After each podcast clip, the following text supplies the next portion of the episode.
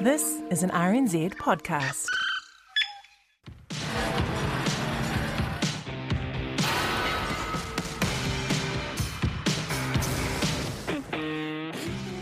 That's the sound of a Hyundai slicing through a parking barrier with some sort of invisible cutting implement. It's the beginning of a minute long ad which follows the SUV as it literally cuts down everything in its path, from school kids' tyres to the entire side of a cliff. It's not new for cars to leave a trail of destruction in our ads. Here's Barry Crump perfectly bisecting Scotty's face with a mud splatter as he crushes his way through wildlife in a classic, much loved ad for the Toyota Hilux. And it's tough. The fancy gets a bit bumpy, eh? Ow! Well, duck down the river, mate. A bit of a shortcut we got. You're not married, are you? These ads have only become more macho over the years, to the point that now utes are literally devouring other utes. The new Ram 1500 pickup truck eats utes for breakfast. This advertising strategy has been effective. Last year, eight of New Zealand's 10 best selling new vehicles were SUVs or light trucks, in a continuation of a multi year trend. That's reflected in the motoring sections of our media, which run ads for SUVs alongside articles devoted to things like the five best utes you can buy or positive reviews of light trucks. One of those from NZME's Driven even promises that a Ram 2500 XL light truck will make, quote, women swoon, small children scream in delight, and men cast jealous glares at you, end quote. As with property, motoring is a big earner for the media, and as with property, that coverage and its accompanying advertising come with some built in moral conundrums about a directly correlated crisis. In property, that's the housing crisis. In motoring, it's climate change. A 2019 research paper titled Beasts, published in the New Zealand Medical Journal, found light utility vehicles are transport's biggest carbon emitters and that their fine particle emissions are a serious health hazard. Their popularity also slows our transition to more carbon efficient vehicles, which the latest IPCC report identifies as an important step for countries wanting to get themselves off a path towards an unlivable world. All that's before mentioning they kill people at roughly twice the rate of smaller cars in crashes. These issues throw up some prickly questions for media organisations that have committed to treating climate change as the biggest story in the world, or, in the words of Stuff, putting it at the forefront of the national conversation. One of those is whether they should be accepting money from big polluters given their editorial stance. For most media companies, the answer is yes, and sometimes that motoring industry money is even directly attached to journalism on the environment. For instance, the car maker behind the ad we played at the top of this segment, Hyundai, is the sponsor for Newsroom's new Sustainable Future section. It's hardly alone in using motoring money to fund worthy, important journalism. Even the hard nosed current affairs reporting of the much missed Campbell Live was introduced like this. Campbell Live, driven by Mazda. Professor Alistair Woodward has written about the ads underpinning Aotearoa's increasing reliance on oversized utes. He's had first hand experience of these types of jarring juxtapositions. When one of his articles raising concerns about aggressive ute advertising was published on Stuff, it was accompanied by a video announcing the website's top ute of 2020. I asked what he thinks of these kinds of juxtapositions, and his answer was it's complicated. You've written a bit about uh, what you say is pretty toxic car advertising, particularly for utes. But do you think that these vehicles also present kind of a moral conundrum for the media? Should we be so reliant on funding from the car companies that make them? I, I think there is an issue. I think that um, there is a moral jeopardy associated with, you know, receiving money. I mean, that's true generally but it it depends, you know, sort of on scale and bulk. And the advertising of cars is such a big part of the landscape. You know, there is a, a lot of money. Uh, I had a look, and I think it's three hundred and seventy million dollars a year. Would that make sense? You know, of that order of magnitude is spent in New Zealand, according to Nielsen, on advertising cars it's a tricky one to get around, right? Because I'm at RNZ, you're at a university, we're not reliant on the cold hand of the market to earn our living, make a crust, and media organisations are. They have to stay afloat, they often have to accept advertising from sources they may not agree with. Are you an absolutist on this? I think the most important thing of all is to say there's no black and white answer You know, I'm not an absolutist. I absolutely accept that, you know, the media requires funding and advertising is part of that.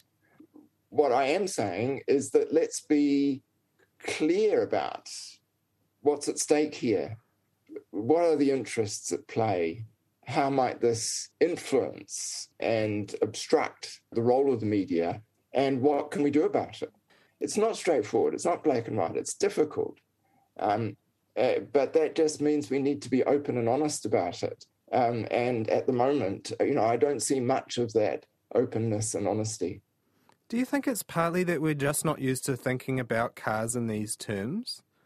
No, look, I think that's true. Um, with climate change, we're having to expand our sense of what constitutes harmful consumption alcohol, tobacco, gambling. I guess all of those we have a, a, clear understanding of how, in some circumstances, use of these products can, can be harmful.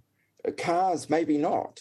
But as you say, we won't get on top of climate change unless we change our transport system in a radical way. And as part of that, we need to drive less. Uh, we need to use cars less. It's a hard one though, right? Because you can't use a cigarette to drop your kids off at school. You know, you can't use a, a bottle of liquor to nick down to the shops to pick up some groceries. You know, there's some really good uses for these quite harmful tools that are entwined deeply with people's lives and everyday living. Oh, it is, and I, I didn't need, mean to imply that cars were like cigarettes. I, I mean, it's hard to think of any benefits associated with a cigarette. Maybe it's closer to alcohol or eating red meat. You know, um, we're not talking about abolishing those things. We're just think, talking about being mindful and probably doing less of it. As Woodward says, these kinds of compromises are to an extent unavoidable for commercial media trying to get by in a world where many of their advertisers contribute to climate change.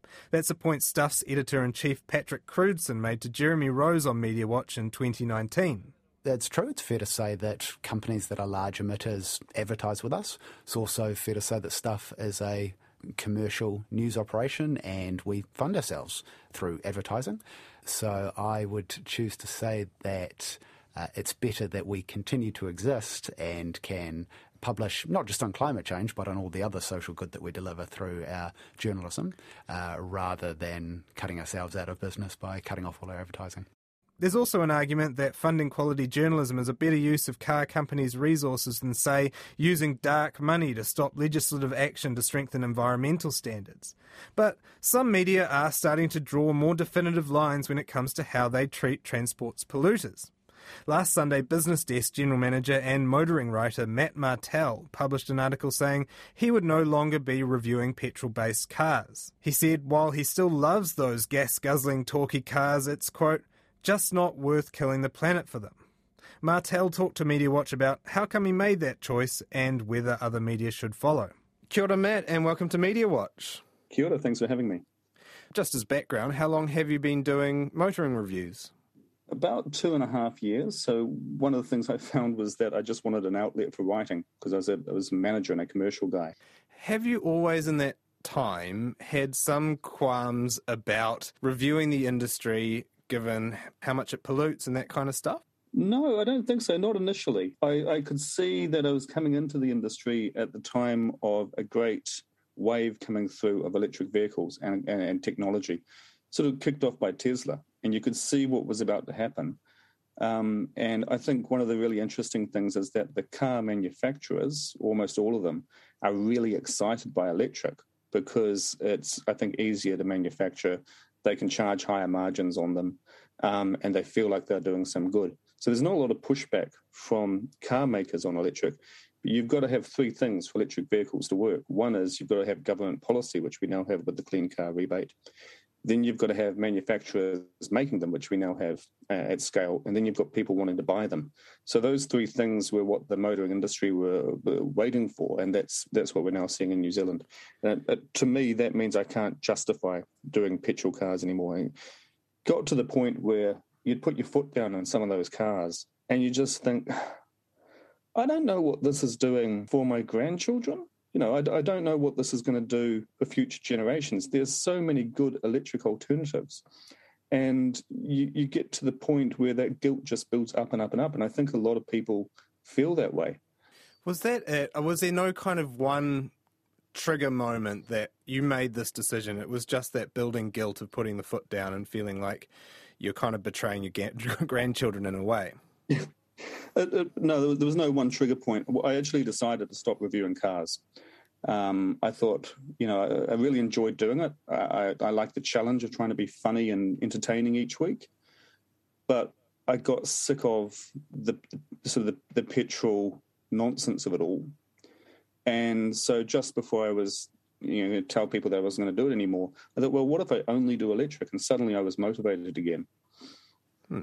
Was that a financial risk for Business Desk? Not at all, no. I mean, firstly, we're subscriber funded largely. Our newsroom is powered by, by subscribers. But also, um, if you think about the market we cover, and that luxury market, it's a much higher percentage of electric vehicles being sold. Um, so, if if anything, it's possibly advantageous to us. But I don't think we've had a motoring advert on Business Desk for the better part of a year. Would this be a harder choice for other media? Like, how much motoring money is out there, and how vital is it to news organisations? Well, I, I, just, I, simply don't know the answer to that. Um, but I, I do know that if you look at the print publications, if you look at the digital ones, and there are, there are, a huge number of New Zealand digital car publications. Most of the mo- most of the car manufacturers now are advertising their most fuel efficient vehicles, the electric vehicles, the ones that qualify for a clean car rebate. So the, the industry is moving possibly ahead of the journalism. Do you think that other media, given that, should be copying you and taking your editorial stance and saying, look, we're not going to do, we're not going to review particularly gas guzzlers anymore? Again, I can't talk for other media. Do I think that we need to do everything we can to protect the planet? Yeah. I think if you look at what's reviewed, there is a lot of uh, electric and, and hybrid vehicles reviewed. I'd be more keen to see the government crack down on the fringe benefit tax for double cab utes or for utes generally. We in the media have been through a rough 20 years. I, have lived that. and you, you really, if, if you start turning away advertising because you have uh, a qualm about what they're doing, you know, it just means fewer journalists. And fewer journalists is not good for the country. So we we need to take advertising within reason where we can get it. Is there a conflict between taking car ads if you have an environmental stance? I, I guess I would say there is, but everything's moving so quickly that in two years' time it won't be there. We're moving as a as a country so quickly to electric. That's what the manufacturers want to promote anyway. We've almost been trying to talk you out of your own stance for a while here, or yeah, moderate no. it. but but you have decided to draw the line in quite a different place, right? Personally, so personally, yeah. you've ruled out reviewing and promoting anything that's more polluting than a hybrid. So, having said all these moderating factors for other media, and they're understandable, but why have you taken that personal moral stance, and your business has taken that personal stance? Because for us it's the right thing to do. And i think for our audience it's the right thing to do. I've had uh, maybe 100 comments on social media. I've had two negative ones. I would have had 30 emails from people. I've only had one negative email. I, I think there's been a societal shift around thinking on electric vehicles. And it feels like the good thing to do right now. And like i said it, it you, know, you just get that guilt that builds up over time. And if you put your foot down, you almost see the, the, the gas coming out of the vehicle. What's it been like for you taking this stance? Has there been a sense of relief? Yeah, absolutely. I feel motivated again around writing about cars. For me, it was a, a moral choice that I could quite easily make. I'm not going to lose sleep over the fact that I'm not going to get to drive, I know, the, the Maserati MC20 supercar. Would you recommend this choice to other media organisations and motoring writers? Yeah, yeah, absolutely, I would. I'd, I'd certainly have um, you know a debate with anyone who wants to.